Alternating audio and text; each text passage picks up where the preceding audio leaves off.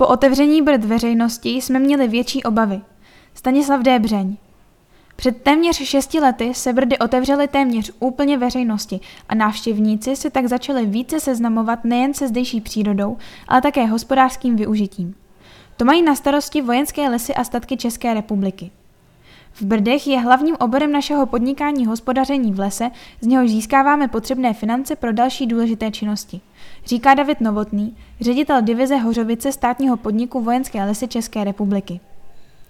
Historie organizace, na kterou nyní navazují Vojenské lesy a statky České republiky, sahá až do dob Rakouska-Uherska. Jak dlouho působí Vojenské lesy a statky v Brdech? Státní podnik Vojenské lesy a statky je účelovou organizací hospodařící ve výcvikových prostorech armády. První zmínky jsou datovány do roku 1905, tedy do období Rakouska-Uherska. Vydáním vládního nařízení číslo 206 ze dne 25. září 1924 vznikl vojenský dřevařský podnik ve Velkých Levárech, který byl předchůdcem dnešního podniku VLS. Fakticky však státní podnik plnohodnotně vznikl jako správce vojenských výcvikových lokalit až za první republiky v roce 1928, kdy byly založeny vojenské lesnické závody.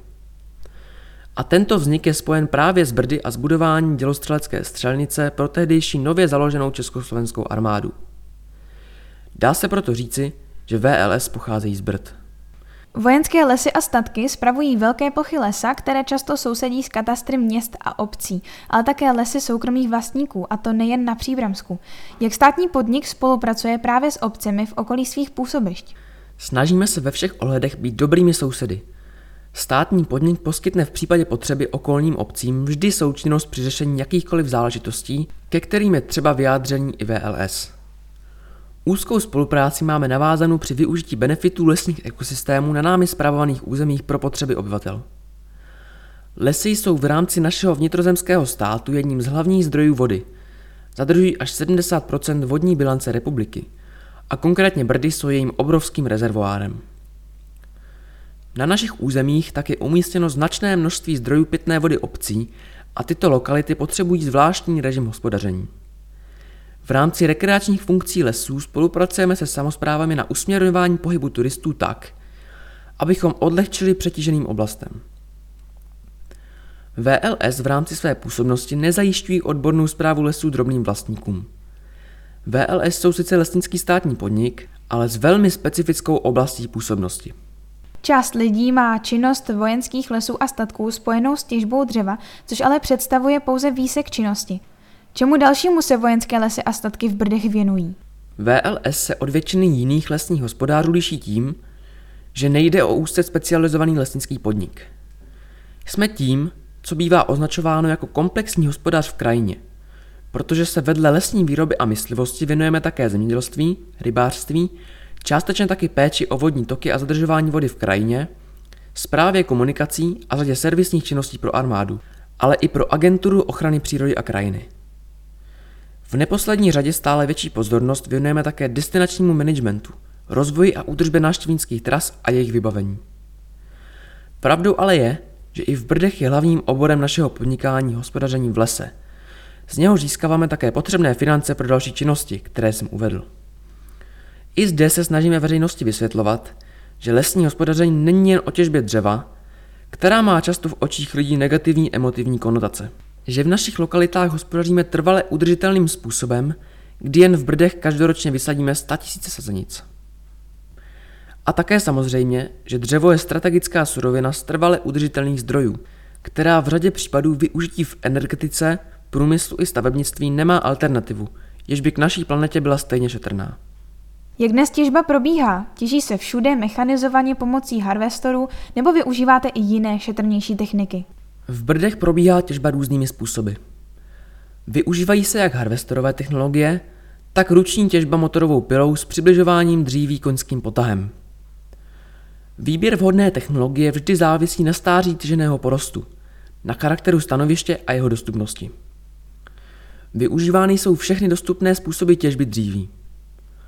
Pokud je tedy použitá technologie správně zvolena, stává se k přírodě v rámci možností šetrnou vždy. V lokalitách, kde to podmínky umožňují, usilujeme o přírodě blízké hospodaření. Jde o hospodaření, v němž vznikají druhově i věkově rozmanité lesy, v nich se hospodaří takzvaně výběrovým způsobem, takže zde nevznikají holiny.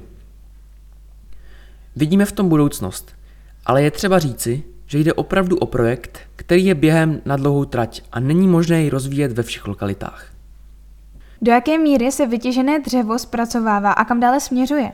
Vytěžené dřevo se v lese nařeže, tedy nakrátí a rozsortimentuje, aby docházelo k jeho maximálnímu zpeněžení. Záleží tedy na kupci tohoto dříví a jeho požadavcích. Jelikož jsme státní podnik, který generuje zisk, je v našem zájmu, aby bylo dříví dodáváno bez ohledu na geografickou polohu kupujícího právě tomu, kdo za ně zaplatí nejvíce. O konkrétním výrobku, jenž se z tohoto dříví vyrábí, rozhodne samozřejmě vždy kupující, ale pro představu se jedná například o papírenský průmysl nebo výrobu řeziva. S výjimkou roku 2021 byla poslední léta poměrně sucha. Promítá se to dlouhodobě do stavu lesních porostů, které obhospodařujete, a existují metody, jak mohou správce vytvořit lepší podmínky pro kvalitu a odolnost lesa?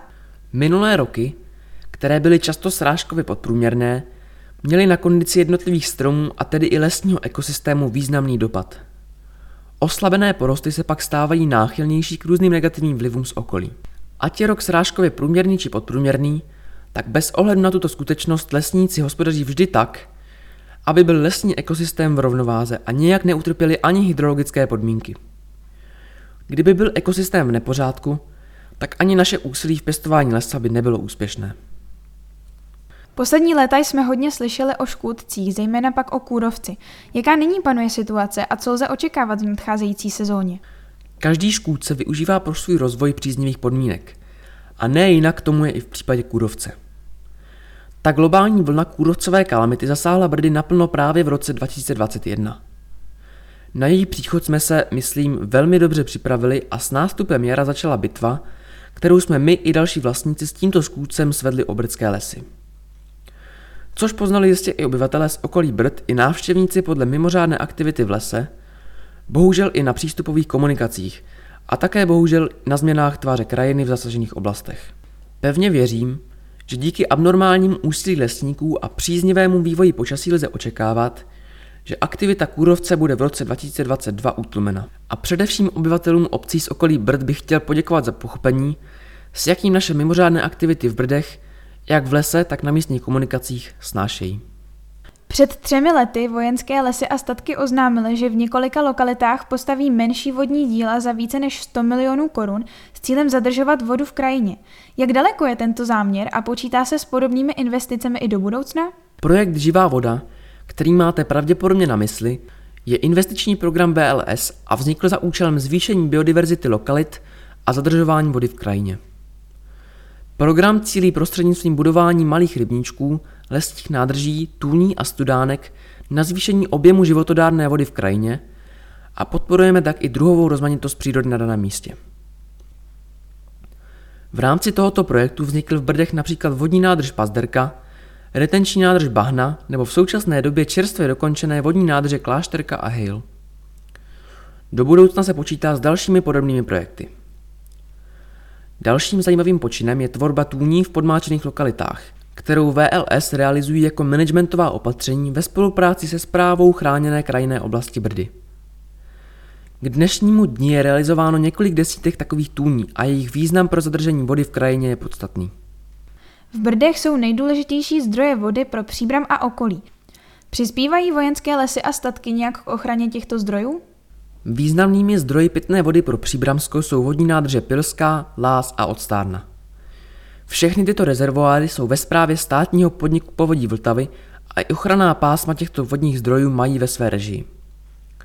Jak jsem již uváděl, VLS se snaží hospodařit vždy tak, aby byl vodní režim co nejvíce v rovnováze, a to nejen s ohledem na tyto zdroje pitné vody. Nově byla otevřena naučná stezka Třemošna. Čím je atraktivní a na jaká zajímavá místa byste návštěvníky upozornil? Naučná stezka Třemošna je unikátní v tom, že zdařile propojuje a vhodnou formou prezentuje obory lesnictví a vojenství. Vzhledem k historii daného území v minulém století šla tato dvě témata ruku v ruce a nyní mají brčtí návštěvníci možnost dozvědět se o nich více. Každé zastavení naučné stezky je něčím zajímavé a unikátní. ale pokud bych měl nějaké z nich vyzdvihnout, byly by to zastávky Kazatelna, která nabízí krásný výhled do okolí, nebo zastávka u památníků partizánů.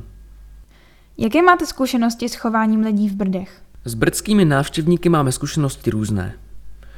Jsou tací, kteří respektují jak místní pravidla pohybu po bývalém vojenském prostoru a jsou ohleduplní k přírodě, tak máme zkušenost s takovými, kteří nerespektují ani zákaz vjezdu autem do lesa, nebo zde rozdělávají oheň. Naštěstí je nám při řešení těchto nepříjemností nápomocná policie České republiky. Obecně lze ale konstatovat, že jsme po otevření Brd veřejnosti v roce 2016 měli větší obavy. I když zde dochází k excesům při tom množství lidí, kteří se do Brd aktuálně vydávají, mile nás překvapilo, že většinu tvoří opravdoví milovníci přírody, kteří vědí, jak se mají v lese chovat. V zimě se do Brd vydávají běžkaři. Připravili jste pro ně nějaké novinky, nová pravidla, případně omezení? Jako v minulých letech, tak i nyní jsme v kontaktu s městem Příbram a společnými silami umožňujeme běžkařům, aby za příznivých sněhových podmínek mohli vyrazit na některou z připravených tras, které se rozprostírají napříč Brdy. Úplně nová pravidla nebo omezení neexistují, ale rádi bychom návštěvníkům připomenuli, že ne všechna místa v lese jsou bezpečná a na některá dokonce platí zákaz vstupu. Zejména jedná-li se o lokality, kde probíhá těžba dříví, manipulace s dřevní hmotou nebo je situace v lese z jakéhokoliv jiného důvodu nebezpečná. Tím mám na mysli námrazu, polomy, vývraty a podobně.